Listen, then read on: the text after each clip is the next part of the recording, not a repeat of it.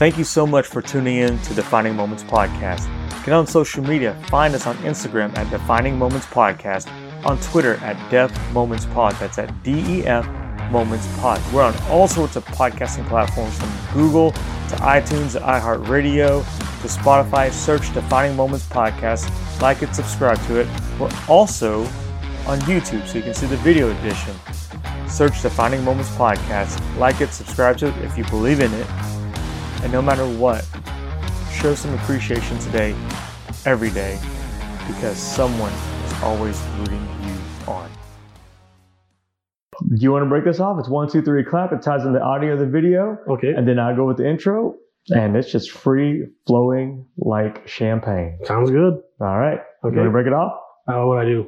Three, two, one, clap, Okay. and then we'll do it. So I just say three, two, one, then clap. Yeah. Okay. Ready? Yep. Three, two, one, clap. Omaha! Welcome back to Defining Moments Podcast. My name is Wong Lam, and today's very special guest is Henry Roberts at Hank Wade. We'll get into why you named your handle Twitter at Hank Wade. Number one, thank you so much for your service. United States Air Force, correct? Yep. Retired firefighter, Mm-hmm. volunteer firefighter. Yep. I'm wearing red, veterans. All right. I appreciate you. Yes. Thank we you. appreciate you.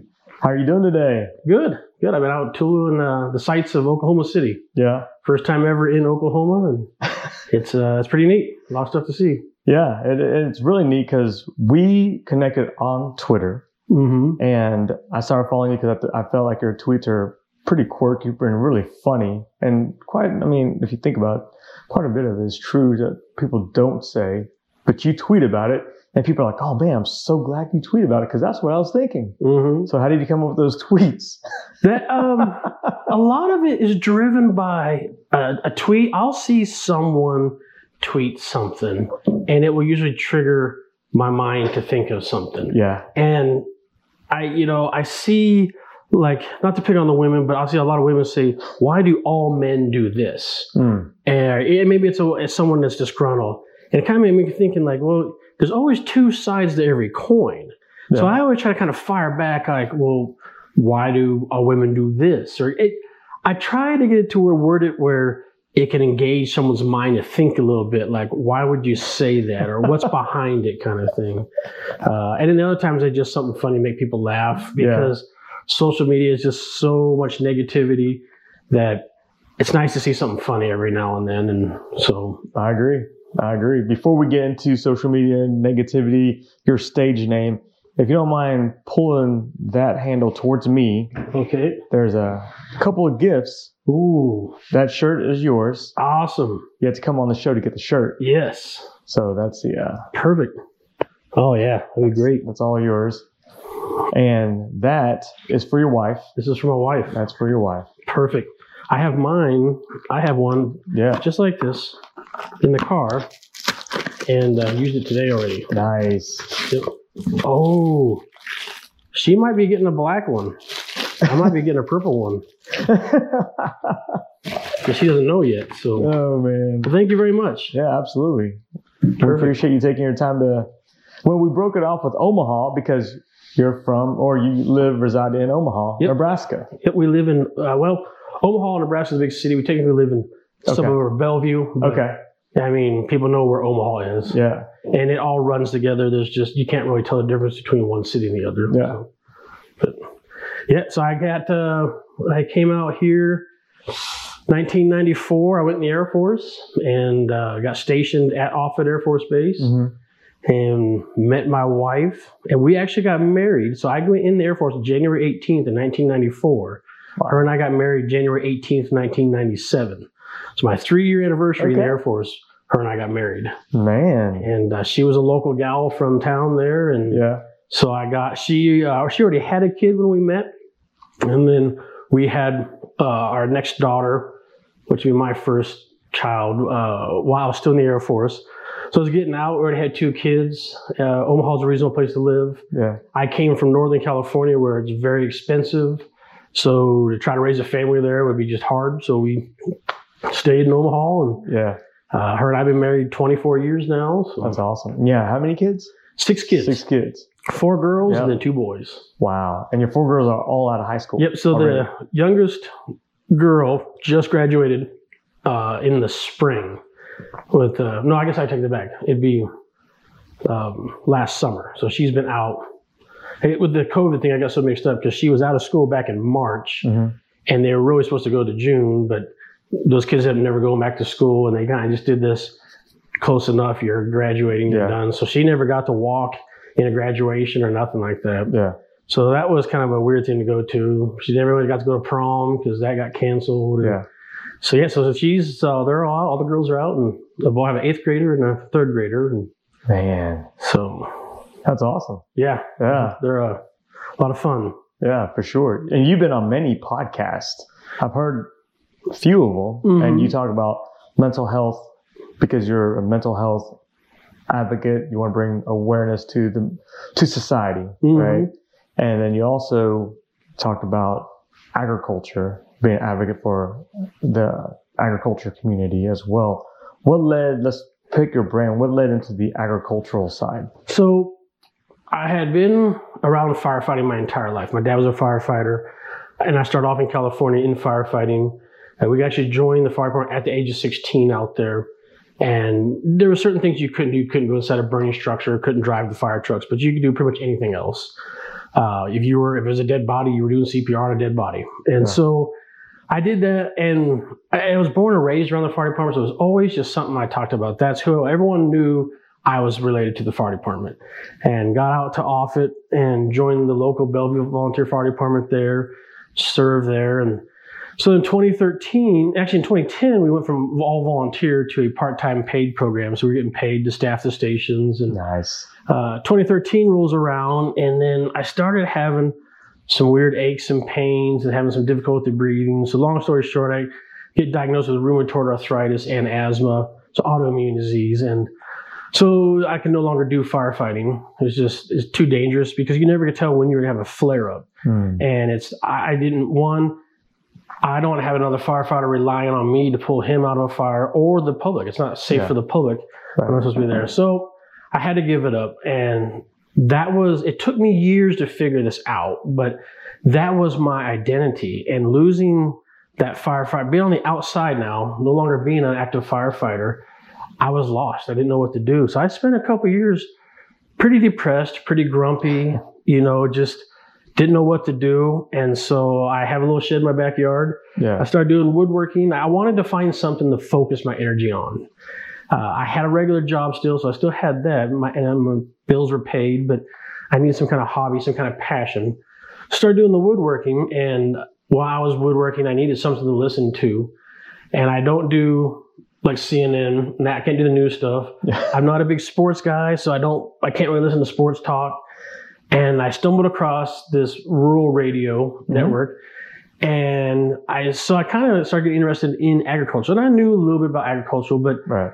I really started finding out, like learning about the science of why they use a certain herbicide or a pesticide or how a plant even grows or how do you raise cattle. So I kind of found the more I started learning about that, the less I started forgetting about the firefighter part, and kind of the more I became happy. And uh, so I started learning about that. And then there's a gal out of Canada. Her name is Leslie Kelly, and she's a huge mental advocate up in Canada. And she has a show with a guy named Rob Sharkey. And so I was listening to them. And then Leslie Kelly was going to be on a show called the Ag State of Mind podcast. hmm Had never heard of this Ag State of Mind guy.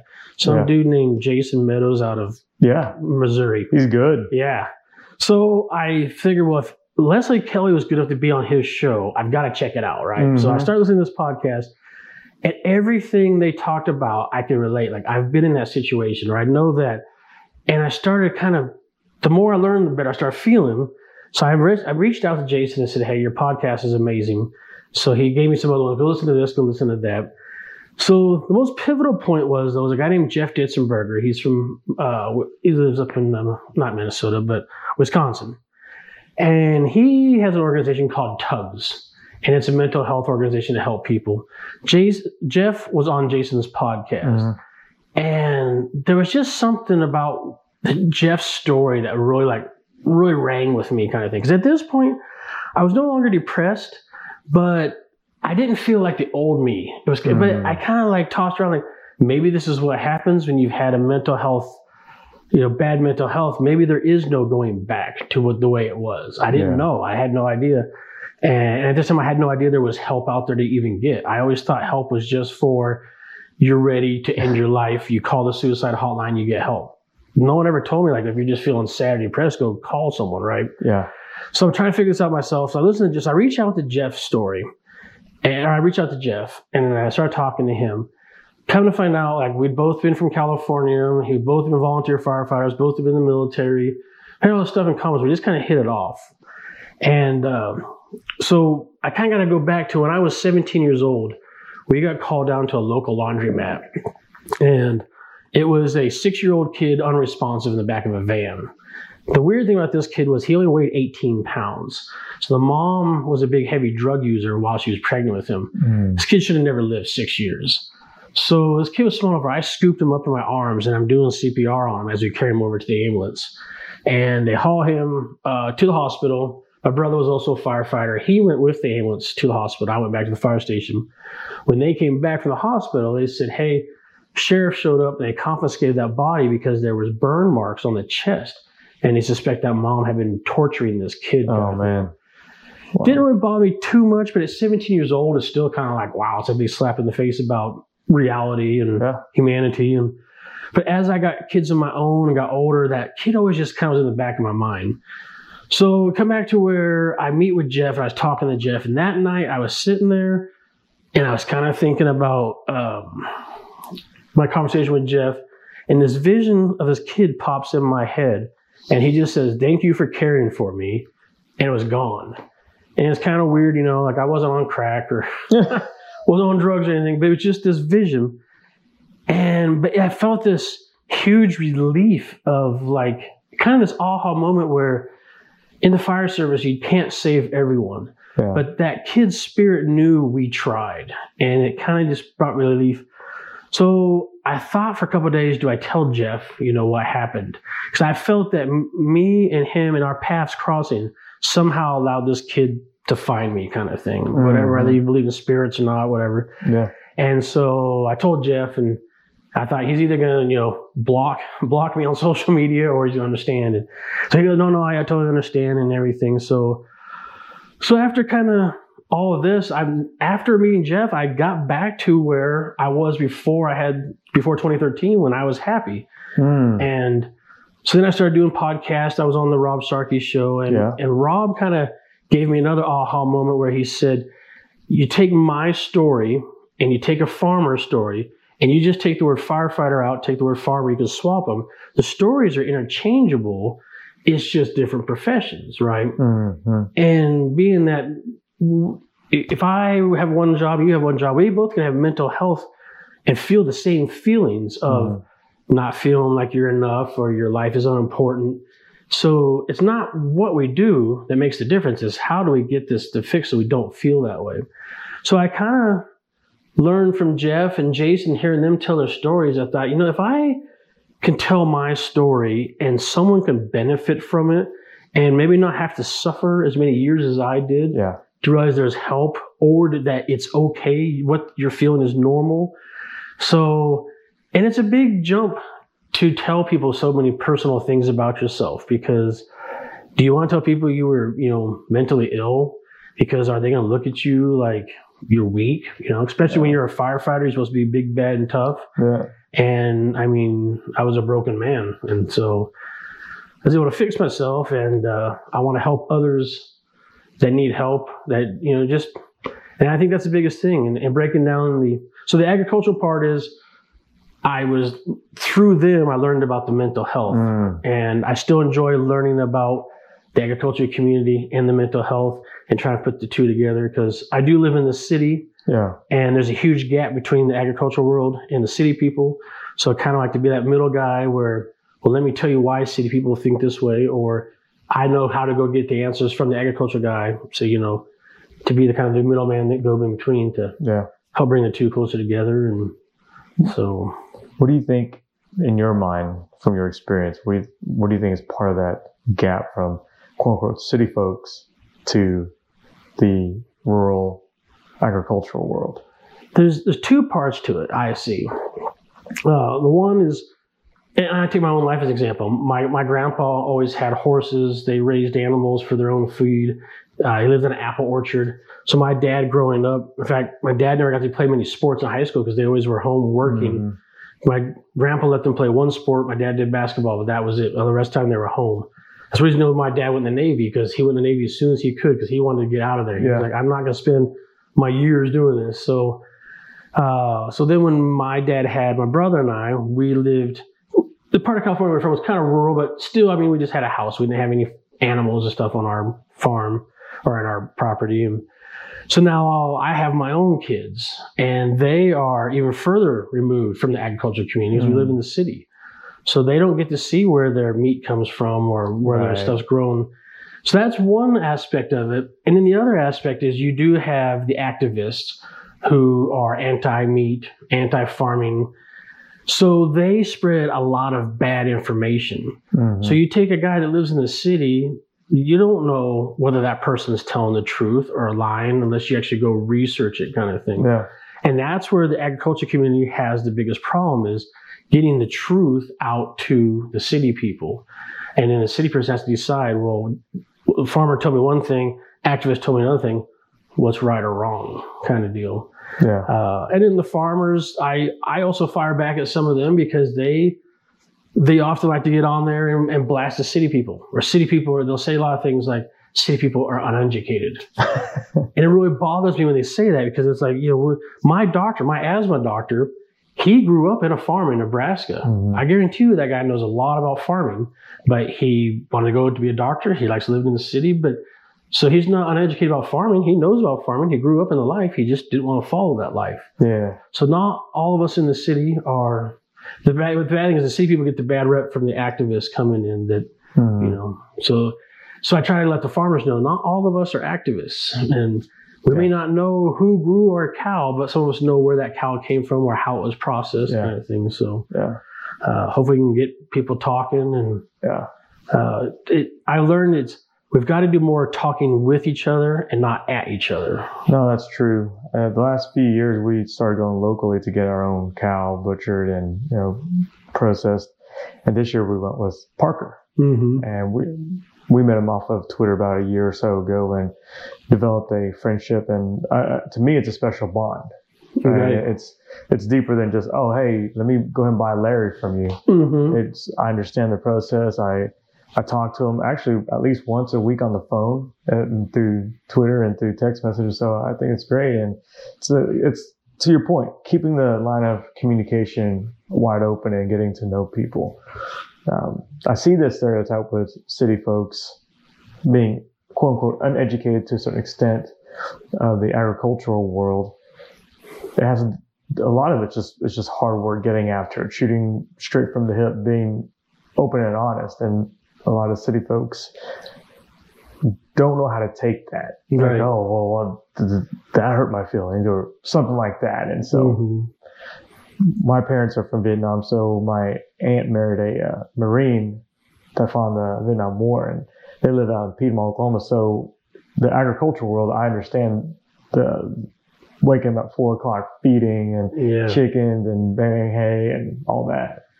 And that's another thing too. Just simple things like when you are a farmer and you have livestock, you, you just can't take off for the weekend to go Right. do something because Right. someone's got to care for those animals. Exactly.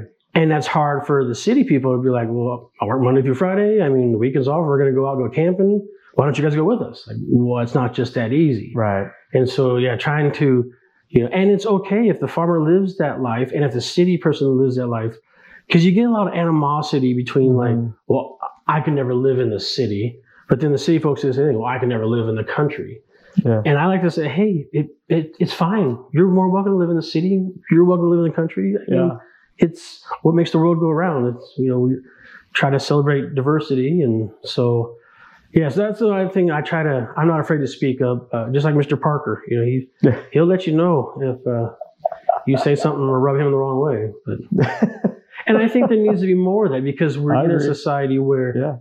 I'm too afraid to hurt your feelings, so I don't want to correct you, but you Right. know, I, whatever. So Yeah. You use a, a phrase just a little bit, just a few minutes ago. Celebrate diversity. hmm What do you mean celebrate diversity? Because I, I was raised where you judge a person by who they are, how they treat you. Mhm. And, you know, growing up in Northern California, we were exposed to a lot of, uh, you know, the gay community, uh, Hispanics. You know, we had a lot of vineyards where I grew up.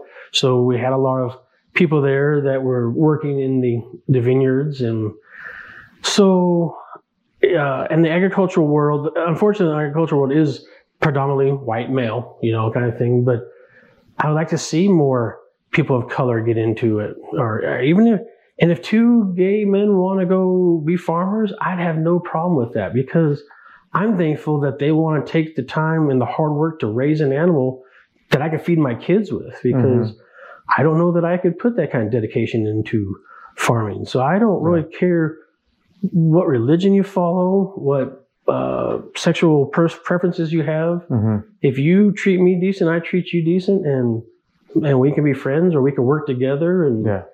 That's all that really matters. And and we need much more of that, much more understanding of, uh, like we were talking about your family and, and where they came from and, and what they went through. And uh, nowadays, it's so hard to even. I can't. I have a hard time. Well, can I ask you those kind of questions? Am I going to offend you? Is that does that make me an instant racist because I asked you about where your culture is, your Yeah. background, and Yeah. and I think that is driving a wedge between where we're no longer understanding or learning about Yeah. why why would your family come over here, kind of thing. Yeah, no, that's that's really interesting, and because there are certain quote unquote trainings that they talk about. Oh well, don't don't ask someone because you don't want them to think they're different, etc. But the reality is, i want more people to ask me about myself, where I came from, why am I the way I am, why is my mind like that. Mm-hmm. A lot of it's because of my upbringing. A lot of it's because my parents' grit and determination Right. to come to America to find freedom.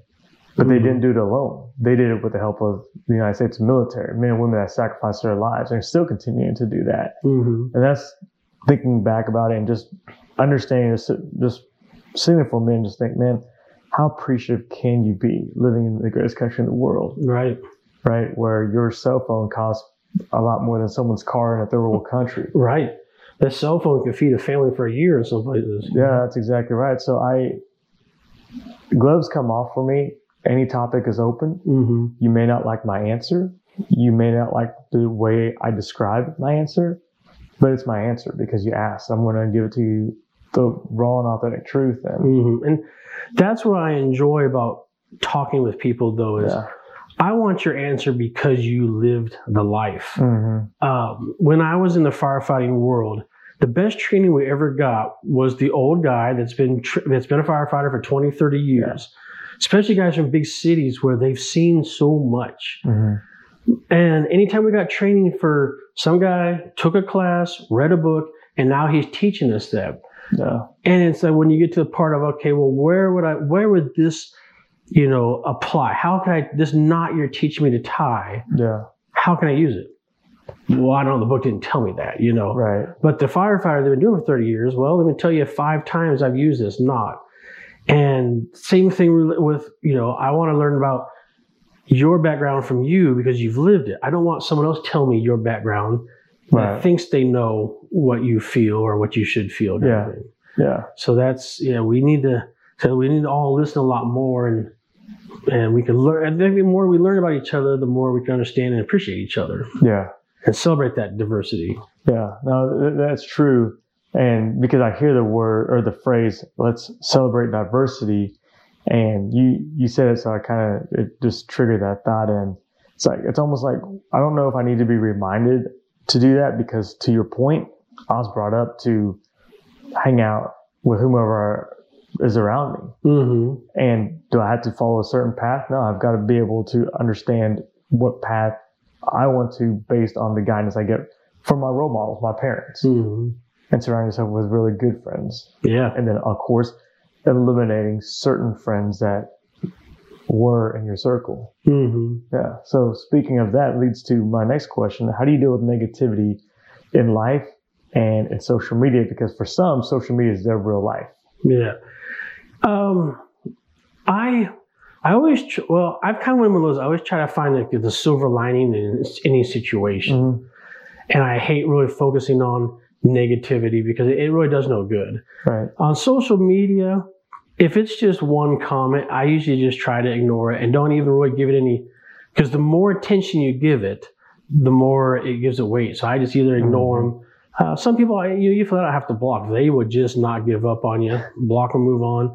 Sometimes I'll try to respond and, you know, they'll say one thing and I'll say, well, and I don't get nasty and get back with them. I just kind of say, well, here's where I'm coming from Mhm. why why are you saying that and maybe the, maybe it's just a misunderstanding between and that's the problem with social media you type something there's no inflection in it Right. so how do you know what i said was realistic or sarcastic or uh and people don't ever ask well where are you coming from why why are you saying that where, what's generating that Yeah. that's why i would try to figure out what's behind someone saying something Uh huh. as always. But so yeah, so negative, I just try to reinforce it, or you know, I hate to be the guy that's well, you know, could be worse because you're not supposed to say it could be worse, but Yeah. I do kind of a lot of times think of, hey, you, you could, you know, how bad is your situation? Because we get so focused into it, but yeah. and then there's people's situations that are very bad, and oof, well, Yeah. can I help you? Is there something I can do to help you get out of it? Or, you know, and when it comes to the mental health world, a lot of times just talking to someone, letting someone know you care is all the difference in the world. Uh, there's a friend of ours, he was telling a story. He's a farmer. His neighbor calls him up and says, Hey, can you come over and help me with my animals? And the guy telling the story goes, I knew something's wrong because the neighbor never calls, never needs to help with his animals. There's another reason why. So he goes, I go over there and I help him out. At the end of it, I sat him down and I said, Tell me what's really going on.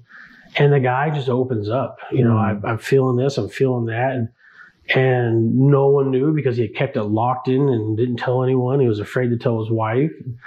And uh, so my friend encouraged him to, you know, you need to call either a doctor or get some help or something because Yeah. this path you're on is going to be destructive.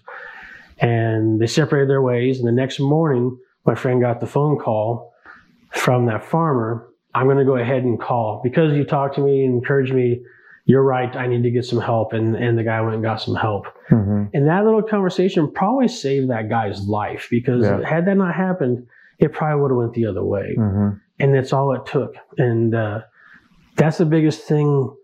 Mental health is such a stigma about, just like diversity. We're not. I'm not supposed to ask you about, you know, where you came from. Well, I, I'm not supposed to ask you about, you know, are is things all right? Are you having, you know, are you feeling okay? And that's a big problem. We need more of, are you all right? You know, Yeah. uh, you might get mad at me. Say, I'm just having a bad day. Just leave me alone. Okay, at least I know. At least you know that I cared enough to ask. And that's the difference. Or you might say, yeah, man, I, I don't know what to do. I, Yeah. I want to end my life or something. And then, so it's just, it, that's all, everything's kind of just revolves around opening up and talking to people. Yeah, no, it's true. And I, I might have told you this once, but maybe not. I've had asked two of my good friends on separate occasions if they felt suicidal Mm-hmm. Based on the QPR training. Yes. And it's really interesting how, just to your point, again, just listening, having a conversation, and then more importantly, just genuinely ask, How are you doing? Mm-hmm. If they're having a bad day, they'll let you know. If, most of the time, they'll just open up. It's like, man, you know, this happened today. Juan was being a dick, and you know what I mean? Yeah. You know, and that was kind of what led me into advocating mental health and agricultural world too is I see a lot of people in the agricultural community that deal with mental health hmm and they always say a farmer wants to talk to a farmer.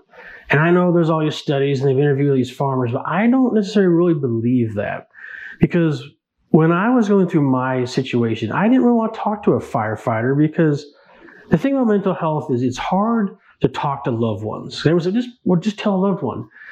But when you feel worthless, the last thing you want to do is have someone you admire be let down or disappointed Mm, if you were my physical brother, you and I will pretend we're brothers, and I don't, you know, and I look up to you, you're my older brother, I want to come tell you that I'm, you know, suffering up here. Because what if you're disappointed in me? Then that makes it even worse. Mhm. But now, if you and I are strangers, maybe we kind of know each other, we're coworkers, whatever, and you come up to me and say, "Are you feeling okay?" I feel more comfortable talking to you because if I let you down, oh well, right? I move on. yeah, yeah. You know, uh, not to sound so blunt, but it's it for me it was easier. And they say, you know, farmers, a farmer will only understand a farmer, and I look at my own life when I, I relate what I went to through the firefighting world and the, you know, the trauma that I had. And I look at a farmer, it may be different careers, but really you hurt the same and the fix is going to be similar or getting help. So I don't really buy that a farmer can only talk to a farmer because Mhm. the problem in the agriculture and the rural communities, there's not much help out there. I'm fortunate I live in a big city, there's tons of help. Yeah. But in the farming world, and everyone knows each other. So you've known the local doctor your whole life because he, you know, probably helped your mom deliver you kind of thing, Yeah. right? And took care of you all through grade school. And now you got to go tell this guy who everyone in town knows and you know him. And now I got to tell him I'm not feeling right. That's hard to do. yeah. So that was kind of one thing I like to let people know. If you're a farmer and you're hurting, you don't have to stick in the farming community. You can go Mhm. anywhere and get help. The key is just get the help. Yeah. And uh, there's a, I was in the hospital a few weeks ago. I had to get my gallbladder out. And uh, right. one of my nurses, she runs her, she's a co-founder of a business where they do mental health. They have a collaboration of doctors and they can even do online. You don't even have to live in Omaha to use their services. You can do it all through video chat, whatever. They can reach out anywhere to get help. But you just have to get the word out there that these organizations exist, you know. Mhm. Yeah, for sure. Um, one of the projects I've been thinking about wanting to do when when I was a kid before 911 existed, everyone had a piece of paper next to the phone that had local sheriff's phone number, you know, the fire department, uh, poison control. yeah, yeah. You knew what number because in an emergency you don't be thumbing around trying to find something, right? That's why 911 was so easy. Why don't we have something like that for mental health? A little magnet or something that people can put on the refrigerator or next to the phone, you know, because it may not be you that's having a problem. It might be a loved one Yeah. or, or a good friend. For sure. And hey, man, call this number. This is where you call to get help, kind of thing. And so that's one of the things I like to do is too is we got there's you have the help and you have the people need the help.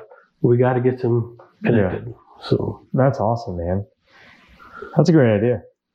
So that's kind of what I've been thinking about. Or um, I maybe down the road, I, I entertain going to like farm trade shows Yeah. and just handing out pamphlets or something that a, a farmer can throw in the cab of his tractor, a little sticker that, you know, that's when farmers really, they're out in that tractor all day long. And that's when you start thinking and overthinking. And yeah. maybe they can look at that sticker and say, you know, I need to call that, hmm reach out and get some help or something. Yeah.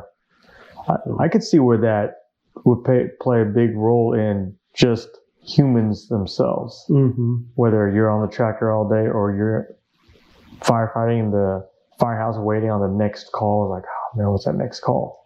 That can take its toll. Mm-hmm. Or even for a spouse who has a, um, other spouse is a police officer.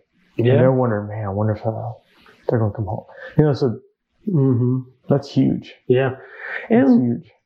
even not just with the job of it, you know, look at how many women suffer from uh, postmortem depression Yeah. after the birth of a uh, That's a child. true big thing. yeah. Yeah. So if I'm a firefighter or I'm a police officer and I'm working a lot of hours, and maybe I had to pick up some overtime shifts because the wife is out of work while she gave birth to this child, and we got bills to pay, Yeah. and she's home suffering, you know, maybe she doesn't want to tell me that, you know, because she doesn't want me to look down on her. Right. how where where where does she go to get help? You know, it's the biggest thing. We all know if I call you up and say, "Man, I've got a headache," you're probably gonna tell me, well, "Have you tried taking some aspirin, some Tylenol?" You know, or if I call you up, I got this tooth that's just killing me. Well, have you talked to a dentist? We always know that kind of stuff. But if I call you up and I say, "Man, I don't feel good. I I feel worthless, or I want to end my life," people that's where people freeze up. Uh, well, you know, we don't know. We don't. Just, it doesn't just roll off the tongue. Have you called this person? Have you said that? So we got so much education, regardless of whether you live in the rural community or the city. We, we got a lot of education to educate these people to Um, and, and probably because mental health wasn't such a big problem years ago. It's, Yeah. it, it, there always has been. Maybe it's just coming to the surface more. Uh, but today's side, that side, look at the last year with the whole virus and people being home and, you know, a lot of marriages, people didn't realize like, you love your wife, but you gotta live with her day in and day out. Boy, that's whew, might be stressful. Well, you know, that's interesting. I saw a lot of that. Like, oh man, my my wife is gonna be at home all day. My husband gonna be home. My kids are gonna be home all day. I'm like, man, I, obviously I don't have any kids. I would just think that you make the most of it. Mm-hmm. Like, you don't have to go in and post it because then when you post it, someone could take it as a negative thing. Like the way Wong Lam just took you. It's like, come on, man, it's not that bad. You married that person for a reason. Mm-hmm. So let's role play, man. Henry, I, I don't feel I don't feel good, man. I feel like I'm worthless, and this might be my last day on earth. So that's what I was probably asking. You you know, well, you want tell me what's going on? Why why do you feel this way? You know, what did something happen to you, or you know? Yeah, my uh, my boss, she just said some things to me about my work and didn't give me a good answer, and I just don't feel like I, I do anything right. Well, let me ask you this: Do you feel like you want to end your life right now?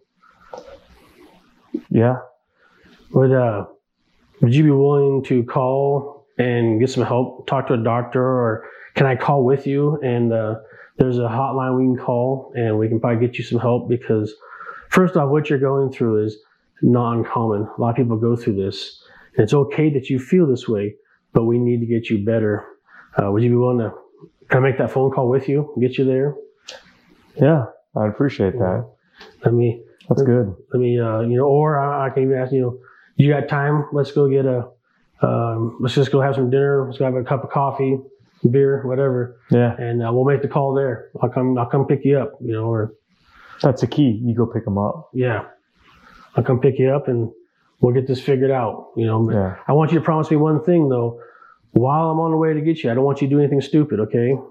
Promise me you won't do anything stupid till i get there yeah, and then uh, we'll we'll get you through we'll get you fixed Yeah. up so man, very good. You've Yeah. been through that training. yeah So- qpr Tell tell our guests about the training, So QPR uh, is so CPR is for your heart, right? QPR is for your mind. Right. For uh, question, persuade, and recommend, Yep. or refer rather, Refer, yeah. and uh, it teaches you just how to recognize someone that is mostly suicidal uh, or definitely having a mental problem, and then teaches you kind of how to just to be aggressive and go after it and Mhm. ask him, you know, do you feel like hurting yourself? Uh, and then kind of teaches you how to respond back because it's a big shock when I'm expecting you to say no and you say yes. Like, whoa, now what do I do? And you need to, well, let's, you know, can I make a phone call with you or can I give you some phone numbers to call or can I call the Mm. doctor? And, uh, if I feel like it's, a, you know, if we live in the same town or close, can, can we go, you know, hang out for a little bit? Maybe you don't need a doctor. Maybe you just need someone to talk to. You don't know who to talk to. And Yeah. Maybe us going to getting a beer or a cup of coffee for an hour or two, maybe like, man, that's just what I need. I need to get that off my chest. And, Mm. You know, maybe we go egg your boss's house. That's funny. That's pretty funny, man. Do you do you ever get the? This is gonna be a compliment, but I feel like this. Do you ever get the the feel that people are like, "Man, dude, you're my dude. I just wish we could live closer here. We could hang out a little more often." Um, yeah, because the some of the really true friends I've made last year, known. Uh, my friend Quentin Keneally, he lives an hour north of me, Yeah, and he is great. He's a, a farmer, Yeah. and he just makes me. He always he's been the one that includes me in the agriculture conversations. yeah, You'll get these group texts with just the farmers. He's the guy that always, hey, let's include this dumb city kid in here. he he is great. he And, seems uh, like a good dude. yeah. Yeah, And then Jason Medows that runs the Ag State of Mind Yep. podcast, and we we all text each other a couple times a week, back and forth. Um, I got the opportunity to meet Jason. He stopped by. He's coming through Nebraska, and he stopped at our house, and that's cool. I spent a couple hours with him. Uh, we're gonna try to get down and see him in July. Take my kids down, and um, and then Jeff Ditzenberger. I actually went and saw him. He lives in Monroe, Wisconsin, Wow. and my wife and I, you know, and I think my wife knew something was up because kind of just hit this patch where when I was depressed before, I knew it was because I left the firefighting world. But then I had this batch where I just kind of got in a funk again, Hmm. and I just was back in my old ways. But there really was no reason why. And my wife said, "Let's take a long weekend and go see Jeff. Let's just take off and go." So I made a, called him up and I said, "Are you going to be home?" And he goes, "Yeah, I'll be around." And so we made a hotel reservation and. So I made him this big giant sign with his Tugs logo on it and a piece of wood and epoxied it all up. And it was my wife helping me with the idea. She's the one Yeah. that found this big logo and, and we took it up and delivered it to him and, Yeah. and spent some time with him, had some dinner with him. And it's just so, yeah, those people, I talk to them pretty much daily, most daily to see one of them kind of thing Yeah. Yeah. and they help keep me grounded. And uh, there's been a few times where I have I felt a little off and reach out to Jeff, and uh, you know, or Jeff would just confide in me. "Man, I've, I've had time to talk to so many people this week, and uh, it's been a bad week or whatever. Yeah. So yeah, so I definitely have. So I like to get out. That's why I came down here to Oklahoma City. Yeah. So I had a couple plane tickets to use up, and I thought, where else can I go? So came down here, and uh, and just yeah, the more networking, we get to know people. Yeah. For sure. So yeah, it's been some good friends. So Yeah, yeah. I well, I definitely uh, I appreciate the time that you. Like last night you came over, we had dinner, hung out for three, four hours, and now you're sitting back here in the living room again and yes, recording this podcast. Last minute is it's great. Yeah, it's been it's been a good trip. It's fun to kind of and I'm driving around today and Yeah, kind of get. It's nice to get out of town, kind of refocus. You know. Uh, Always balancing between work and I work night shift, and so always trying to get my sleep in and yeah, running the kids around and kind of get down here and you kind of start figuring out what's really important in my life, what I really need to focus on, my health and my wife and my kids, yeah, and you kind of forget about all the other stuff. So hmm it's been a good good grounding experience. yeah. Speaking of taking care of yourself, you have any uh, morning habits that you have to do? Um, I w- usually wake up and the first thing I do is try to get out of bed. So I That's a good Uh. No, I mean, my I, I get up because I usually get about three in the afternoon, and I'll get up and I'll kind of check because everyone's busy during the day. So when I wake up at three in the afternoon, social media is just full of like I gotta try to catch up all the comments on everything, and and I follow Instagram, Facebook, and and Twitter. So I'm trying to get all three and see what happened, what I missed during the day, kind of thing. Yeah, Uh, so I do that and then shower and then get my day going because that's when my, my wife works out of our house. And so, uh, what do I have for the day? Well, I got to go. This kid's got basketball. This one has horseback riding or something. And yeah, uh, then at night at 10, 10 o'clock, I start packing my lunch. I leave for work at 10.30 and get to work at 11 and work overnight. Wow. And so then my two nights off are Thursdays and Fridays. And that's usually when I do uh, the woodworking projects and okay, I do that because I can go out in that shed. It's uh, not in the house. If I have to make noise, standing wood or something, Mhm. I can go out there. I got electricity and TV, and yeah, I can go out there and stay awake because I, you know, I sit at, sit at a computer for forty hours a week. I don't want to just sit home on two nights off in the middle of the night watching TV. So, that's true. so it gives me something to get out and go do, and Yeah, a little heater out there in the wintertime. But yeah, so, but that's uh, that's about it. That's my routine. So. yeah. Earlier you talked about aha moments on your just listening to podcasts or being a part of a podcast or just meeting and talking to people off of Twitter. What are maybe one or two defining moments for you that you would like to share on this podcast?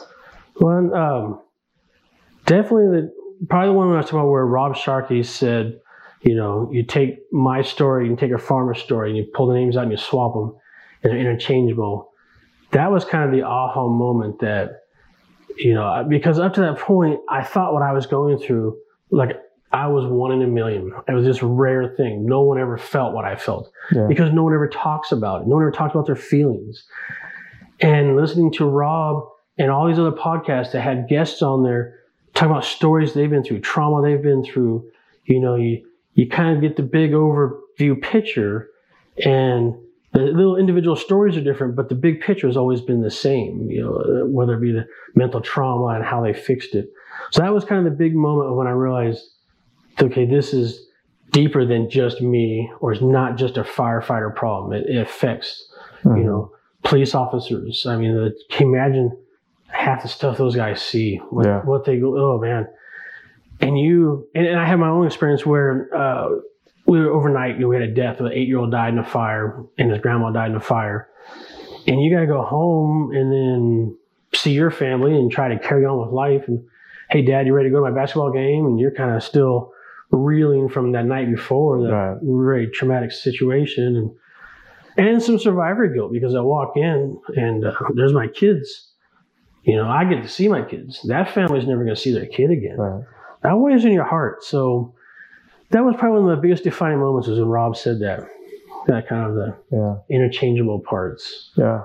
And then uh, the last defining part was kind of going through the whole story of how it led me into Ag State of Mind, which led me to Jeff Ditzenberger, which kind of made me realize I want to tell my story like those guys were because they helped me. Now it's my turn to help someone else. hmm And the more of us we get helping each other, we keep building that circle bigger and bigger, we can spread the information easier. So Yeah. that was uh so I, that's what I give credit to those guys. I mean, I've, and I told Jason and Jeff, it's really I, I don't even know where I'd be today had it not been for them. You know, I don't Mm. I don't know that I would have ever taken my own life because being a firefighter, I saw too many times what that did to the Yeah. family Right. and having my own kids, I just anytime I got leaning towards those kind of thoughts, I thought, man, I can't do that to my wife and my kids. You know, oh, my eight year old growing up, where's your dad? Well, he's dead. You know, Right. so. But I knew I needed to be a better husband, and uh, my wife actually never heard me talk about any of that um, till the Rob Sharkey podcast when I was talking to Rob on the phone, my wife was in the other room. That's the first time I really ever said that I wasn't the best husband I could be. Or Mm. um, still, still pretty uh, hard to get through sometimes, but it was uh, it was a big moment for her. Defining moment that kind of brought us together. So it's uh, still pretty tough, you know. Yeah. I lost three or four years that with my older kids that I can't get back, you know. So, but,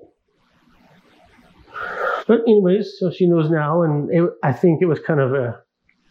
She struggled with a lot of, you know, she loved me, but I was a hard person to live with, and me announcing that publicly in a podcast kind of gave her that validation that it wasn't her problem. It was me, you Mhm. know, and I was taking responsibility for fixing myself. And Yeah. uh, that was a that was a big uh, big change moment. I think my wife and I really grew closer after that kind of thing. So uh, really helped. But yeah, it's hard to get through a lot of that. So Yeah.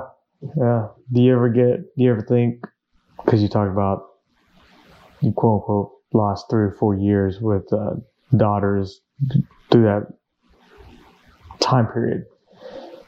And I'm just thinking, do you, do you, do you catch yourself trying to make up that time or do you catch yourself making the moment of the times you have now? that yeah, the latter where I can't get that time back, but Right. I still have my two boys at home. Right. And my girls are still young. None of them are married yet or nothing. So, yeah. Now I really try to seize the moment to make sure that I'm in the moment. Before we'd have the moment, but I wouldn't be in the moment. I'd just be there going through the motions. Yeah. And now uh, I really try to make sure that I'm putting the focus on them and not about me. And I think that's, you know, they always say, people will say things like, you know, suicide is selfish or whatever kind of thing. And that's a mixed term back and forth. But when you of, kind of think about like, I was really being selfish because, you know, I was, I was a miserable person because I went through this traumatic thing and not being able to do the one passion I had. And my wife suffered for it. My kids suffered for it. And so that's when I like, you know, I got to fix myself to be, I need to be who she, my wife needs me to be and the kids need to be, be. So yeah, now I just try to make it about them and, and try to do the best I can because I'll never get back to the time with the older kids. So, Yeah. but I at least I know I don't put the younger kids through that. Yeah. That's great. So That's great. That brings me back to what you said way earlier in the podcast is about the experience. You don't, you can't go through something unless you've been through something. Mhm. So you've been through something, you gain from the experience, and now you are the teacher because of the experience. Right. Right. Yeah, and that's kind of one thing that'll strike me a lot of times on social media is whether they be a psychologist or they studied mental health. Hmm. If that person's never been through Right. uh, an illness like that, it, it's kind of like like a priest lecturing you on marriage. I'm like, the guy's never been married, and not not to be derogative, but you know know, you like living, you know, two, uh, my wife and I grew up, I grew up in California, she grew up in Nebraska, and we're trying to make our lives one and different upbringings. And so you're supposed to go to the priest. Well, how do we resolve this problem? Well, Yeah. uh, he's never been in that situation. and it's the same thing with, you know, uh, I, just, whenever I give people advice, I just think of what I know from what I've experienced kind Sure. of thing. Because I can speak truthfully to that because this is the experience. And maybe your experience would be different or you learn something different, but um, just like I said, that you know, asking you where you came from, or you know, if I was to go talk to your parents, what was it like to come to the U.S. You know, Mhm. rather hear it from them because they lived it. They can tell Yeah. me the emotion, and Yeah. maybe your parents say, "Man, it was the greatest thing ever," but maybe Yeah. someone else that came to the U.S. said it was the worst thing ever, Yeah. or was their only option. So you get different perspectives, but it's their perspective Mhm. this guy when i was in the fire department there was a guy he said something to me that always stuck he said there's only one reality and and which is your reality i have a perception of your reality Right. and the guy next to me has a perception of your reality all of us are just perceptions of your reality there's only one reality and same thing with my life that's my so Yeah. that always you know tell me your reality Mhm. because i want to see if my perception of your reality was Yeah. close or not or whatever. Yeah. Yeah. And it doesn't really matter what my perception is because it's your life and you know. Yeah. So my job is can I help your life make your life better? Yeah. Can we be good friends? Can I help you with something? Or Right. you know. No, that's great. It reminds me of a reputation. You hear the uh, your reputation precedes you, etc. And so my thought is, okay, if you have a good reputation, I actually want to go hang out with you. I want to find out the real you. Mhm. And over time, we're going to we're going to see about your reputation. right. So, do Yeah. you do you feel like your quote unquote social media persona is different from your in person persona? Um it I guess it depends how people perceive because I do I do give my wife a hard time, you know, sarcastically things about like the other day she had some dental work done and so I made a tweet that uh, you know, because she got home, she didn't feel like talking. Her mouth was sore from the work that they're going to keep it open so long. She didn't feel like talking. So I kind of made the joke like, that's the best 400 bucks I ever Yeah. spent. It's a nice quiet night, you know? Uh, but reality was I actually made her some food that she could eat and Yeah. took care of it. And I washed all the dishes, you know, so on social media, I portrayed this like, oh, I'm enjoying a nice quiet night. But I actually was very busy because I had to feed Yeah. the kids, feed her and everything, which I enjoy doing. So it's part of my job. We work as a team, you know, but so uh, in yeah in regular life i've always been pretty sarcastic always the guy to make the joke or whatever but yet i can break it down and be uh, in fact we had years ago there was one of our firefighters he called he lived in the city and he was having chest pains so he he was a younger guy he wasn't old enough to be having like the heart attack yet right kind of thing calls us and we show up and he made a comment goes he goes that's the most serious i've ever seen you because when it's one of your brothers you know yeah. you're very concerned, like, oh, this is bad. You know, let's get him to the hospital. And we were moving through the emotions. And he goes, every time I see you, you're always joking. Because I never seen you so serious in my life. I said, well, it's because that was not the time to be joking. And Yeah. so that's kind of how I'm. I usually joke, but Yeah. when I need to be serious, I can. Or Yeah. you know, so Yeah. uh, just try to be caring. But No, I can see that. I, well, I, I see that when I see your post, and then I'm obviously have met you in person. I, I feel like you know, you're the true dude. You're not fake. yeah, You know what I mean? and I try kind of be Mr. Doug Parker. You know, I tell you what I feel. yeah.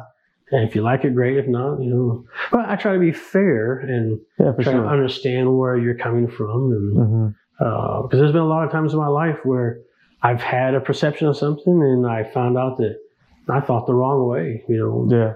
especially uh, you see a lot like my dad. One of the things my dad told me when I was going off in the military because he he went off to the military and then he ended up going back to where he grew up or was raised, kind of thing. But he got out and saw the world for three years, kind Mhm. of thing.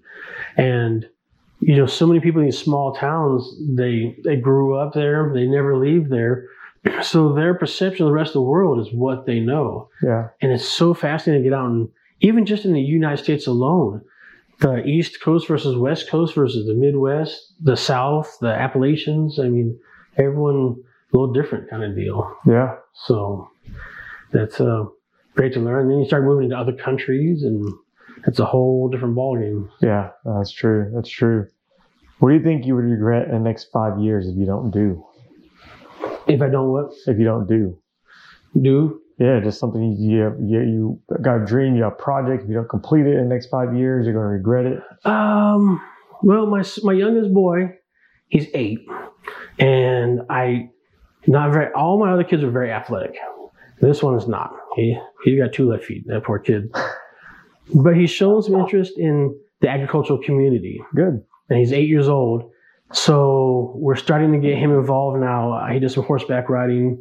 Uh, we're going to get him in the 4-H. We're going to raise a pig, and uh, I like to keep him motivated going down that road and uh, get him. So I, I would feel very disappointed if we didn't take advantage of this situation, especially now that I have all these agricultural Yeah. friends. I got so many people I can reach out to, and Yeah. and ask for help. So I really want to take advantage of that and make something of it and give this kid a fair shot at something That's awesome. sports and and then uh, you know the whole continuing to grow. Uh, maybe I could go get uh, become a QPR instructor. Yeah. So maybe I could. Uh, that was another goal I had maybe down the road would to go out in the rural communities and teach fire department and law enforcement QPR because uh, now that I'm learning about the agricultural world and I've been a firefighter and I've been on the emergency side and I can learn about the mental health, hmm you know, there's a big need to teach firefighters and cops two things. One, how to take care of themselves, but then how to deal with a farmer that's suffering a medical uh, illness or a mental illness versus just, you know, everyone knows how hey, the farmer got his leg crushed in an auger. We know how to take care of that. But what about the farmer that's suffering mentally Mhm. or the other firefighter or, you know, or a law enforcement because those guys see so much and, it's, and I feel it's a little harder in the rural communities because in the firefighter, the rural community, you know. I mean, Mhm. most of the time they, they can't even tell you an address, the address. But, but if you say, hey, it's Farmer Johnson's house, they know right how to get there. Yeah. Versus I lived in the city, I didn't know most of the people I went to help. You Yeah. know, so unless it was your neighbor. But, Right. I think that's awesome. I, I really feel like you should do that, head down that road. I feel like there's quote unquote too much lip service from the city agencies, hmm state agencies that talk about it, but they're not necessarily being about it, Right. actions. Yeah. And I think that'd be great. And but I can say that a lot about a lot of different agencies. A lot of talk to say the quote unquote right things, the politically correct things. hmm Like quit talking about it. Let's just go out and get it done. Uh, one of the podcasts I was on was the Crazy Conduct Yeah. and uh, we, we brought that up in that conversation was you know the trucking all the all the big trucking organizations they have that uh, employee was it, uh, where you can go as an employee and call and get help kind of Mhm. thing but there's still a stigma out there that if i call them is my employer going to find Yeah. out Yeah. and and they're not supposed to. It's supposed to be confidential, but you know how things work. And I said that's why I think there needs to be an option out there where people can get help Mhm. and not have to fear that getting back to their employer kind of thing. Yeah. Um, and I think that would encourage people more often to reach out. and see. I, I agree. It's like they have these HR departments. Well, if you reach out to HR, is going to is there going to be backlash? They say Mm-hmm. no. How do I know? How can I trust that? Yeah, Yeah. because when I I worked at a financial institution there in Omaha when I first got out of the military, and a big HR department. And that's what's supposed to be the HR is kind of supposed to be that liaison between the boss and you. If there's Yeah. something unresolvable, HR, but HR always leans towards the corporate side of they're going to stick up for the boss and protect the business. Mhm. So it never really felt like they were there to help you. So Right. it wasn't worth going to them and saying, "Ah, "Look, I can't resolve this issue because their option was usually, well, here's here's the ways you can resign. You can give us a letter or something, you know. Yeah. And it really was about helping you out. So, Yeah. uh, yeah, it's definitely, and, and in the trucking world itself, I mean, these poor truckers, I don't know that I could be a trucker yeah. uh, on the road by myself. Even just me being down here without my wife for a couple of days, it's pretty rough. I mean, I Yeah. I'd rather rather her be here with me. It just didn't work out where she could come along. So Yeah. Next time. next time in Oct- October, we want to make a trip down to. Like I said, I'll try to swoop through uh, Tulsa and come down this way. and bring the boys with me, Do it. and then uh, let her see this. And Yeah. so we'll make her. Say, well, no, she will eat egg rolls. She's a steak and. Oh, we can do steaks. Speaking of steaks, it's your shirt, Yes. Good Life, Great Steaks. Is that true in Nebraska? Yeah, so this was a fundraiser that they had. Um, the money they raised from these T-shirts was going to go to the food bank. Was that last year? Yeah, last year. Because I saw that shirt last year on Twitter. Yeah, and uh, so there was I can't remember which organization did now, but it was with the Nebraska Beef Council and some other organizations, and then they raised a bunch of money. So it was a limited time deal, but yeah, I mean they got good beef up there in Nebraska, hmm but I think they got good beef everywhere, really. Yeah. Well, tonight when you go out to park with Parker to Bandana Reds, they need to make shirt that says Bandana Reds, the best ribeye. The best ribeye. Yeah. Knowing Parker, he'd probably make me get my own ribeye off his grass out there. you want a ribeye, you're going to get yourself. oh man, that's good. That's good. So yeah, that's that's where the goals are. So I just gotta get myself motivated and Yeah. and put the work in. And Yeah. any person you ever see that's done that, you know, you got you got to put the work in. Be willing to put the hours in. So, Yeah. Hundred percent right. but I have, you know, I my job is. I'm very fortunate where I only have to really work 40 hours. We're contracted to the military, so we are not authorized to do overtime. So I work, and we work around the clock. So I don't have to stay late because there's another shift coming on to relieve me. So I have a great job. I have 40 hours a week. I don't have to work much overtime. I don't have to travel. So I really do have a lot of spare time to, I can invest into something more than just Yeah. reading social media. And the boys will be getting older and, you know, be, they start doing their own thing and they start driving. They don't need you as much. So, Yeah. you know, although my wife can put me to work, uh, I was Monday, I got home Monday morning at seven o'clock and by the first two hours, I already had taken a bed apart, moved it outside, assembled a, uh baby crib. And I mean, she had a list. She was just Baby crib for her had- job. yeah, for her okay. daycare. Um, okay. pretty sad story. She got a um, there was a baby. We we had to bring a baby into the daycare. The Hmm. mom, dad's in the Marine Corps. He's overseas. Mom was in a bad car wreck. Probably not going to make it. And so Hmm. the grandparents, friend of a friend of a friend, kind of thing. We need to put this kid in daycare because we all work, but we don't know what to do. And we're trying to figure out what's going on. So my wife says, "I've got room," you know, and it's just this cutest little baby. Wow. And so it's been actually hard on my wife because her and I kind of takes our breath away a little bit. Like that could be any of us in a car wreck to get, you know. I can't imagine if I had to explain to my eight year old boy that his mom was gone or something. Like I. I don't even begin to think about what that kind of mess would be like. So, Man. but uh, my wife is happy to help out because she's got the biggest heart. She, Yeah. uh, I give her a hard time, but boy, that girl, she, if it, if it wasn't, my kids are very fortunate to have the mom they did because Yeah. if I was in charge, they wouldn't get nothing. My next question I'm going to ask, and we can cut this out if you want hmm your answer or even my question. So, social media, a lot of negativity. We obviously see um, politically, racially, etc.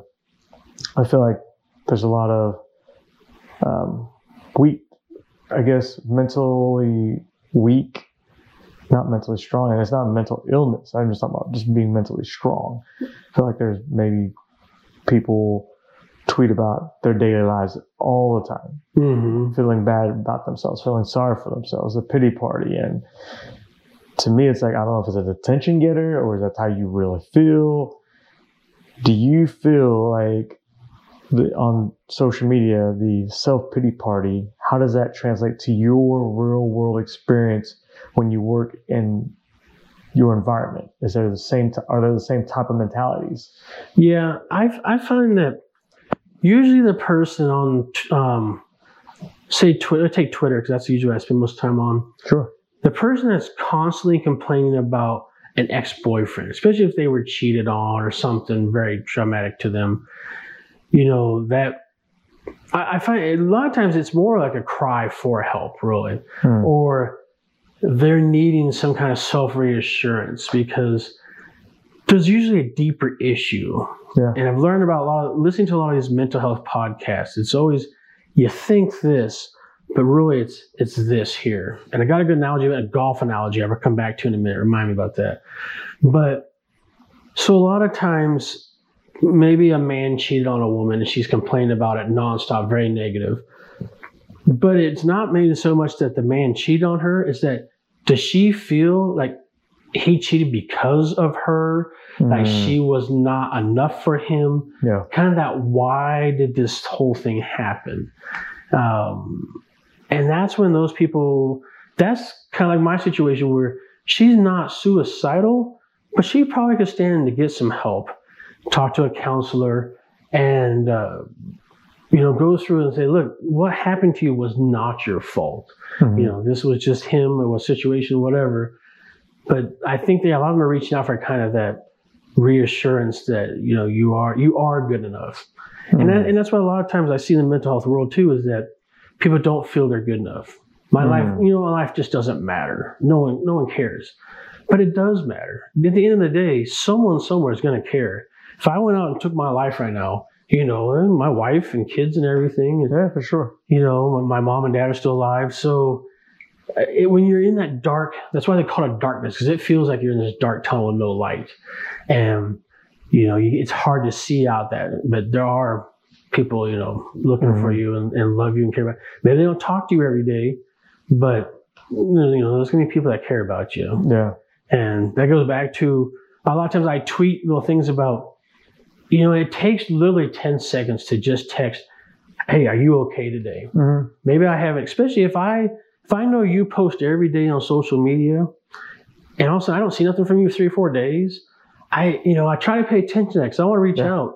Are you okay? Maybe you're just on vacation and you have no cell phone service or you're just really busy or, or maybe you are in the hospital or something, but you know, and a lot of, I, and I do it to my friends. No, hey, I'm fine. It's just my, my kid, my kid broke his leg and we've been busy with that. Yeah. Because not everyone always puts everything on social media. You Yeah. Know? You find out these things like your kid's in the hospital, you didn't say nothing. Like, well, just didn't feel like they need to be on social media. Yeah. That's right. So, but then I know, okay, he's fine. You know, good, whatever. So, uh, yeah, I, I feel yeah. A lot of people just, it's usually some kind of cry for help, Mm. and it's hard because on social media, I might follow a handful of people, but I don't know them enough to where do I butt in? Do I say, hey, you know, have you thought about because because other if you are single and you're looking for a man and all you're doing is complain about your old man, you know, do you want to get involved in that mess kind of thing? Right. So how can you get that person to turn around and, and become more positive and, Yeah. and help in there? And that's a tough. It's each person's different. So, Yeah. but No, that's that's interesting. I, I ask is because there's I post and sometimes I'll get a one off or a couple people like, man, that wasn't positive, and you're supposed to be this quote unquote positive guy all the time. And my response is, I, I'm not. My positivity is not about rainbows and unicorns. It's Mhm. about, hey, let's get up and let's get after it today. Yeah.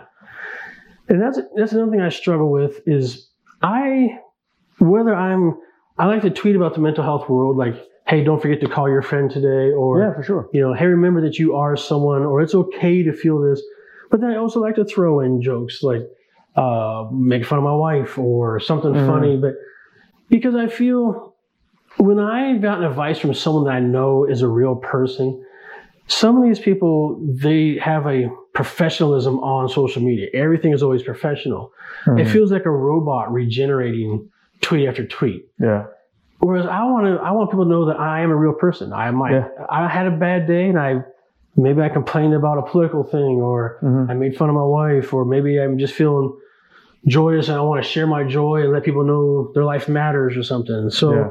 I try to mix it up so it's not just the same Yeah. 'Cause i think after a while if you do the same thing time and time again people just kind of start to annoy you or ignore you because Mhm. uh, oh the golf thing i was bringing up yeah, heard a story one time And I don't know if, if someone made it up or whatever, but anyways, guy goes to golf pro, and I don't even play golf, but uh, he says, Hey, can you teach me how to uh, putt? I'm horrible at putting. I can't ever get the ball in the hole. And the golf pro says, Well, how are you at chipping? Well, I'm pretty good at chipping. Because let's improve your chipping game. You can chip that ball closer to the hole. You don't have to be a good putter to get it in there. So it's kind of like that guy was so focused on my problem is putting. I know how to putt. Well, let's look at the bigger picture. What are you better at? Mm. Better at this. If you can make this better, you don't need that because you get the ball closer to the hole. Same thing with life. The same with mental health. Like, okay, you're telling me this, but what's really what's the deep root cause of Yeah. what's bothering you? Yeah. And if you fix that, you know, when we go into firefighting, they teach us you want to get to the seat of the fire. If the fire's in the corner over there, you want to get the water where the fire is. Spraying the water on the other side of the room Right. don't do anything, right? Yep. Same thing. Yeah. You got to get to the root and you Yeah. extinguish it, and all the rest will fall in play. So, I like that. That's awesome. Yeah, so I've, I've just heard that years and years ago, and I've always just kind of let's look at the bigger picture. Yeah. You know, if you can't Still stands true. Yeah. And, and it also applies in firefighting. If you are trying to advance on a fire and it's dark and things are falling down, we can't get their way. Okay, let's back up. Can we go a different route? Can we go through a different window, through a different door? hmm You know, what what are our options? Yeah. Always trying to reevaluate. Yeah. Uh, and I do that with my regular life. Like I keep, I'm a, I'm a big to-do list guy kind Yeah. of thing. But I like to sit down and it drives my wife crazy because my wife's a live in the moment kind of thing. Yeah. And I like to plan out what are our goals this year? What, where do we want to go? Who do we want to see? What do we need to buy? You know, Right. and let's work those goals. And then halfway through the year, okay, wh- where are we at so far? So I'm always reevaluating and keep the, I just try to live in the moment. Yeah. And I always want to be focused on that far goal, but kind of working towards getting there. So I like that. and when it comes to mental health, you know, if you are, if you went through a traumatic situation, you know, uh, you're not going to feel instantly better overnight. You go talk to a counselor once, it's not going to be, I'm it, I'm fixed. Yeah. But you know, keep that keep that goal. My goal was to get back to where I was when I was a firefighter, that happiness. Mhm. And I just kind of plateaued up and plateaued up, and then just Yeah. worked up there and, and I got there eventually. Right. I didn't know if it was possible, but it was. So, Yeah. That's great. but What are two questions you wish people would ask you, but no one ever does? probably probably uh, two questions. You know, oh man, that's that's tough. I think asked a lot of questions. So. Yeah. Um, I guess I guess just more, you know, people like how can they be involved with like with mental health? Because not everyone has to be a mental health advocate. Right. Um, I look at when when we were we they always teach you CPR because maybe the guy next to you drops dead at the grocery store. You know CPR, you can save that guy's life. Mhm. Doesn't mean you go out preaching CPR to everyone, right? Right. Same thing with like QPR. If we could train more people about the signs and awarenesses of mental health and just make people aware, you don't have to be an expert or an advocate or speech to people, but just know more, spread the knowledge. So I, I guess that's one thing if people would ask more, how can we get involved or what can we do, what we can learn? And then uh, the other question, I guess, would be just more probably towards the agricultural community. What, especially for people in the city, well, on both sides really of the aisle, people in the city can ask, what can we do to learn about, you know, or what are some misconceptions that we hear all the time? And I can help either, well, this is what I've learned, or this is what you can go look at, kind of thing. Uh, but the same for the agricultural community. Come to me and say, you know, why do you like living in the city, or why do you people feel this way, or and I can tell them a lot of the misconceptions that you know we have about them and they have about us because I see both sides of it. Mhm. So yeah, yeah, I wish people would ask more about how can they advance themselves to be better alert for the medical or mental illness, and and let's all work together to close that gap between the agriculture community and, and the city. So Okay. So let's take this just one answer on each side of the aisle. What's a misconception about the city folks and a misconception about the agricultural world? And then why do you like living in the city? So one of the misconceptions, like the biggest problem is that a lot of city folk think that the farmers are destroying the land or abuse their animals. Mm. And which, when you learn, that's first off, a farmer has no no use in destroying his land because that's what makes him his money or her money, whoever you know. The, so they need to take care of that and, and make sure it can produce every year for them. Same thing the animals. They're not going to abuse the animals because they're relying on that animal being a certain weight and being healthy and looking good to get premium price for it.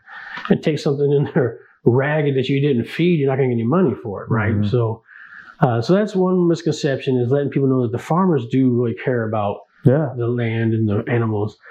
And the other side, coming back, is that it's okay that us city folk don't really know so much about who grew our food, but there are a lot of us that do. My wife and kids are a prime example. They're thankful there's food to eat. Mhm. Now, they may not understand the process that it took to get it from Right. all the way from the growing it to the store. But it doesn't mean that they hate the farmers. They respect the farmers. They are thankful for it. They don't go talking about it like I Yeah. do. Yeah. My yeah. kids are always like, "Can't you just buy your food at the store and leave the farmers alone?" You know, they're, they're busy, Dad. Huh. You have to keep bothering the farmers all the time. But uh, so the, just because we don't know where our food comes from, it, it doesn't mean we we. It's, I guess it's not just we're not trying to disrespect the farmers. Yeah. you know, it's no different than. I mean, I don't go ask the dentist what he had to go through to become a dentist. I just want him to fix my tooth. Kind of, yeah. you know, I don't disrespect him. I'm thankful he's there, but I don't focus on what he had to go, Right. what his schooling was like. You know, Yeah. so. Um, and then what was the last question? Was Why do you live in the city? Oh, why I live in the city? Well, I live in the city mainly because my job is there. You know, I work in the ba- I work on base, and Okay. uh, I, my wife and I would like to once the boys are growing up. Uh, we've talked about getting out maybe a little more rural area where we could have a few animals of our own, maybe raise our own cow, our own pig or sheep or something like that. Get a little out of the city, but at the same time, I am one I kind of spoiled. I like being close. To the grocery stores down the street. Yeah. Uh, when I went to, you know, I spent five days in critical care in the hospital. The ambulance was, or the, it was a 10 minute drive up to the hospital. yeah. I was there, and I mean, and Omaha has, and whether it's cancer or whatever, there's a lot of good medical facilities. We got a couple trauma units in town. So Mhm.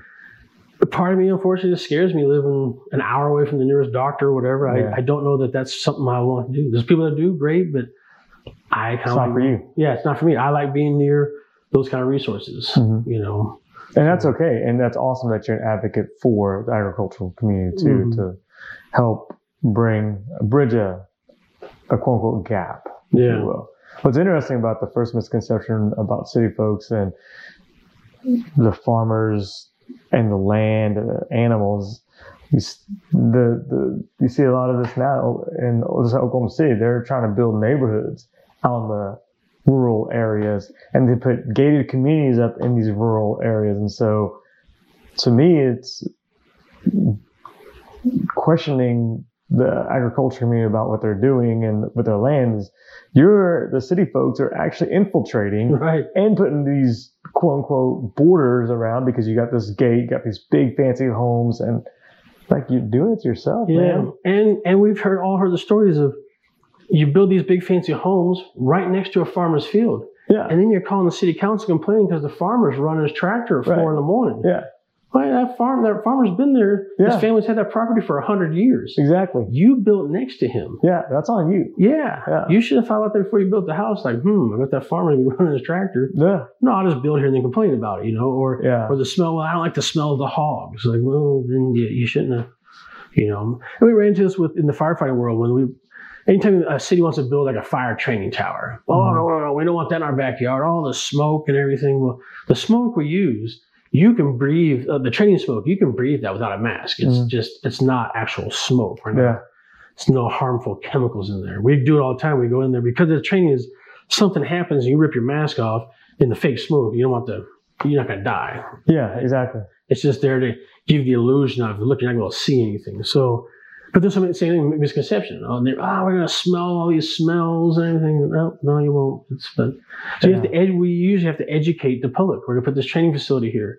These are the type of smokes we have. This is where we're going to be training. These are the hours that we're training. We try to do this to keep the noise down. You know, Yeah, oh, okay, well, maybe this isn't so bad after all. Yeah. And then teach them the positive. Hey, positive, the big training center behind your house means no one's building a house right behind you. That's true. Or not putting a super Walmart in there or something. And now you're going to have a thousand more cars a day in here. Yeah. Then they kind of think, oh, yeah, what do you, what do you I mean, fire trucks once a week or a thousand cars a day. Yeah. know? So, That's interesting because we can go off on another tangent and another topic about humans. They're, I feel like most humans are born to be competitive.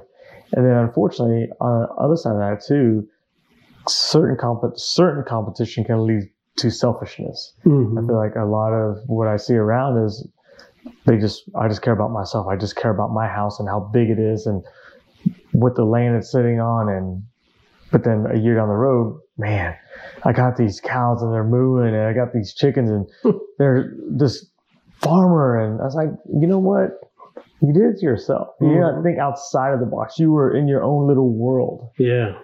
And that's shame on you for just thinking inside your world. Hmm I mean, inside, and that's okay to a certain extent. But when you start complaining about it, Yeah. yeah, And that, like, my wife and I, we've had, we live in an old 1964 home. nice. And it's, uh, well, first of all, they were, homes were built solid back then, Mhm. but we've never upgraded yet because we had so many kids.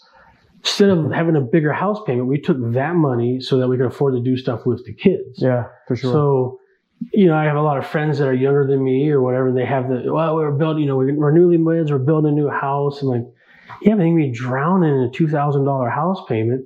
Mine's like 900 bucks a month, you know. So I take that $1,100, I can put shoes on my kids' feet or whatever, or travel a little bit more. So yeah, it's a give and take. And, you know, yeah, sure, a bright, nice brand new house would be nice, but that's the offset we give, you know, so. yeah, yeah, But and it's fine if you want. I'm not going to judge you for living in a big nice house because yeah. I just hope you invite me over for Super Bowl because I have somewhere cool to watch Super Bowl. that's awesome. Any regrets in life so far?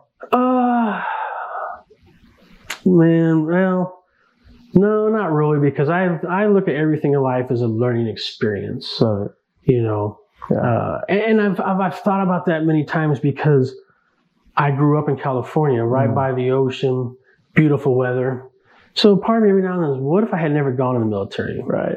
What if I'd stayed back in California? What would my life? I could be living in the wine country. But now I look at the wine country, I'm like, man, I wouldn't know if I want to live there. Maybe I couldn't afford to get out now, you know. yeah. And then I just have to figure we, I, I kind of believe in a higher power that our path is kind of, we, you know, I was meant to go in the military and meet Yeah. my wife. That's what was meant to be. Right. What if I stayed in California? What if I got, what if I got paralyzed in a car wreck or something and I couldn't do anything? Yeah. Yeah. Million, I don't know. So, Yeah.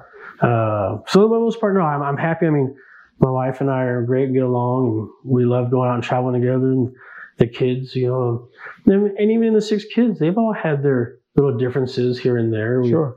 You know, our oldest, uh, she battles addiction. She um, hmm she spent uh, she's been to rehab three times. Is know. this one in Florida?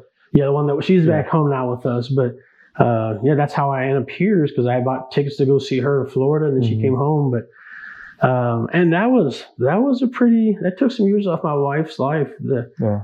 it got down to the point where uh, we had. I mean, she was so skinny. She was so.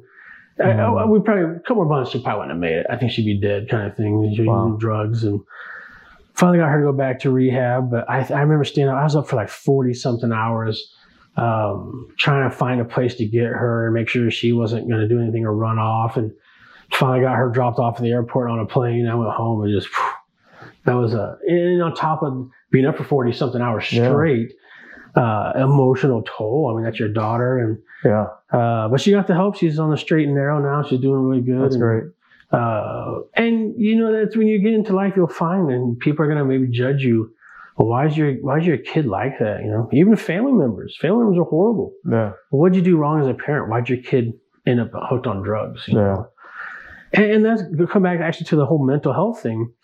First time she went to rehab, they were just teaching her about how to live. And that time, it, that was just prescription drugs and alcohol. When she came back, it fell even further, and that's when she got into harder stuff. But it took the third visit before we found a facility that said, "Why is she doing this?" Mm. Well, it turns out, you know, she she had a little bit of bipolar and a lot of it was mostly mental health driven. The drugs were just a way to feel good to get through the day. Oh man. You know. Wow. So they fixed this up here and then she didn't need the drugs. So that was a big learning experience. And now I try to teach people if you have someone that's on addiction, make sure the treatment facility is getting to the root of why Yeah. they're using. That's powerful. You know, yeah, because no one really goes out and just I want to do drugs just to do Yeah, drugs. There's yeah. usually you know uh, a reason why. Something leads to. Something other than a recreational user, that's totally different. But someone that's using that alcohol or drugs to get through the day to carry on life, uh, we got to fix something else. Coming back Yeah. to that whole seed of the fire, root of the problem. Yep. What's really you know? We're just going to teach you how not to use drugs. Yeah. Well, let's figure out one step lower. Why are we using them? Yeah. And uh, so yeah, that's I mean, so we've dealt with that, and uh, our other daughters, and it just teaches you life is definitely not gonna be perfect. There are Yeah. ups and downs, whether it's marriage, family, whatever. Yeah. Yeah. When you first start having kids, you think uh, that's why it cracks me up because we'll see a lot of parents, young kids. My kids would never do that. Yeah. I'll never allow them to do that. Yeah. Well, come find me in a few years when your kid's 16 years old and Yeah. doesn't show up back home and you're looking for them. And you know, we have devices we can track our kids on their phones with those Life 360 app. Mm-hmm. Oh, them kids are smart enough; they turn it off. They disable it; you can't find them. So, you know, um, the, the, but the one positive thing we learned about social media and kids. One day, our daughter was missing. This was uh, our 23 year old. She was in high school. She was that kid that you called, always answered. Where are you at? I'm at the mall. I'm at my friends, whatever. One day, she wasn't answering her phone. Okay, big red flag, because she always answers it. My wife tries for a couple hours, can't get a hold of her. So my wife gets on Facebook, finds one of her friends. Can you find out where our daughter is because she's not answering her phone? We're worried about her. Yep, no problem.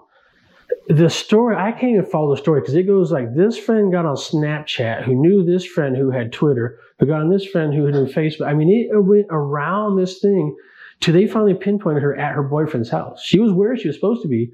Long story short is the phone had malfunctioned and wouldn't oh, charge Oh, got and it died. and she didn't think of anything to call us, us know my Wow. phone's dead. She was where she was supposed to be, and yeah. so she calls us from the boyfriend's phone, like, and within 20 minutes, what's going on? Yeah, we're just worried about you. She told us about phone. So she wasn't doing anything wrong, wasn't hiding anything, Yeah. but the power of her friends using social media to track down, well, friends, she's friends with so and so, who's friends with so and so, and they were able to. Yeah. It was so that's one thing I always, you know, people, are, oh, I want my kids using social media. Like, well, that was one time where I'm glad Right. these kids had it Yeah. because we tracked her down and Yeah. so I know one of those there's a silver lining in everything. Yeah. That's true. What are the numbers 315? Me So too. that was my badge number in the Yeah. fire department. Was a badge three fifteen. Yeah. So that was uh, so when I retired. That was kind of the number I kept, and so just significance. Yeah. He's tattooed on your hand. Yeah. Your, So I got a Maltese cross there with the yeah. three fifteen on there. That's awesome. And it's on the the thingy, the little plaque you made us. It yeah, says hashtag undefeated. and On the back of it has yeah. I got number. lots of little stickers to put on there with Yeah. the website on it and That's awesome. badge on there and stuff. So. I love it. kind of a. I, I went to I, my four year degree is in marketing, so I kind of learned about like you know branding yourself kind of deal. And, I, I need your help. ah, yeah, I can try. And I just learned watching other people, listening to other people talk about you know building their social media influence up and. Mm, Uh, and the last thing is I got a degree in computers, I got a degree in marketing, and the biggest thing is when you're building a brand, make the website something people can remember. Like mhm. you know, you don't want a very long, complicated name that people can misspell. Right. Make it something easy because if I'm just passing, hey, what's your website? Let's blah blah blah. All right, I can remember that before I get home. If it's something complicated, uh, you know. Yeah. Uh, so we learned about when the internet was was becoming alive. A lot of people were going out and buying. Like if you were, if I was just Henry.com, people would go buy different variations of how to spell Henry, and then I'd want to buy those up, and, Mhm. and I have to buy it from the people who got smart. You know, they they knew like Walmart.com. They knew different how people are going to spell Walmart wrong. They'll spell the E, the A, or whatever, two Yeah. T's, two L's. You know, so they people are buying up all the domain names Right. and then making these corporations pay big money for it. so, Uh, How do you want to be remembered? um, you know, the biggest thing when if I was to pass away and there's a funeral tomorrow, I want people to repeat something I said that made them laugh, that made them feel happy. I don't want people to sit around crying, you know, blah blah. I would rather people at the funeral all tell jokes about, man, remember the time he said this, remember the time Mhm. he said that. Something that just I want to be. I made you feel good. I made you feel laugh. I made you feel happy, Yeah. or I helped you out. You know, that's how I want to be remembered. Yeah. So This isn't going to happen. But I will say that when you DM'd me and got my cell number and you said you had tickets and you're going, you have a few days, you're going to fly to Oklahoma City and you're going to see me and Parker, felt honored that it's like, oh, he wants to meet us. See, I feel the opposite Yeah. way. Where, I mean, I was, I was happy you were willing to have me. I mean, you brought me into your home, you fed me, and I mean, Parker made the trip over here. Yeah. So, uh, I look at it the opposite, where I feel thankful that you guys took time out of your day. I mean, everyone's busy, everyone's got Yeah. stuff going on, and Yeah. you made uh, time to, you know, be here and having a shirt and, and the coffee mugs and Yeah. uh, so yeah, I, I I'm the opposite. I feel very honored that you allow me to be part of your experience, you know, and, Oh, and that we can continue to work together and spread the good word. And Yeah, for sure, for sure. Well, on Twitter at Hank Wade. No, wait, it's at Hen- so on it's Twitter, Hank Wade at Henry Yeah, with a bunch of uh, numbers. Henry six eight one five seven, which is my zip code. Okay, So if that's the best way to find it, it's Henry six eight one five seven. It does it does say Hank Wade as the name. Yeah. but you can change the name to whatever you want. Um, and then uh, Twitter, and I do Instagram, and I think that one. I think that one is Hank Wade on Instagram. yeah, I think it is too. Uh, and I, I have it locked, but anyone can request to be my friend. That doesn't bother me.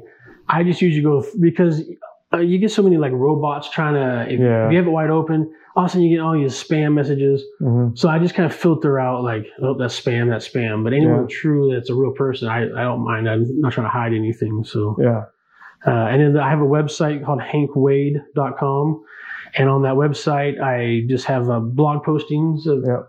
and, and there is a resource page on there I made uh, with tons of links for veterans, for firefighters, for anyone that needs to find help about mental health. Yep. You can go on there and look up phone numbers, websites. So I, I put that on there because if you want to be, if you don't want anyone to know, you want to just kind of secretly go look, you need to know who to call. And you don't, Yeah. You know, maybe someone doesn't want to ask me, who can I call? Go to that website and look it up and no one has to know kind of thing. So, yeah, uh, yeah, and I got my master's of beef advocacy through the beef checkoff program. So I learned about beef so I can speak intelligently about beef. There's Yeah. so much I don't know, but I have so many friends now I can ask. Yeah. I belong to a couple Facebook groups. Hey, this guy asked me this, you know, yeah, what, what is this and what does that mean? And most farmers and beef people, they're- so willing to tell you because, oh yeah. hey, the more we get the truth out there, hmm the more we can squash the bad information. So, That's exactly right. That's how I feel too. yeah, so Yeah. don't be afraid to ask questions. It's, and kind of the only, you know, there really is no dumb question Yeah, because you, I mean, I, uh, there's a lot of things I didn't know, you know, yeah, I've learned that. I, I, although one thing I am very disappointed about is no one's come out with peach flavored milk yet. You know, the Mm. few. You, have strawberry milk, right? yeah. I'm not a fan of flavored milk. I just drink milk straight up. Yeah. See, I mean, pe- if you have peaches and ice cream, how good that tastes. Why can't they have peach peach milk? No one's taken up the idea yet, though. So you should try it. maybe that's, maybe that's my next goal is to is to uh, go to dairy farm and make peach milk or something. Well, the Twitter world's all yours. I'll tell the wife I got home and bought a cow. Uh, yeah, it would be Yeah. be awesome to get the reaction. yeah. Next week we're dropping off a cow. We're gonna start milking that thing for her to work. 2021. Look at the camera. Do you approve this podcast, sir? I approve it. It's undefeated. My name is Wally Lamb, and I definitely approve this podcast.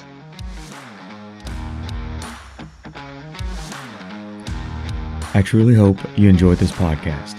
If you have a defining moment or moments you would like to share, please reach out to me. I would love to visit with you about it and share it with the world on a podcast. Here's how to find me. Visit my website, www.definingmomentspod.com. Subscribe to Defining Moments Podcast on iTunes or wherever you listen to podcasts. If you enjoyed listening to this show, I would be extremely honored if you gave us a review. This helps boost this podcast so more people can find it. Go out and be a positive influence today, every day. Make someone smile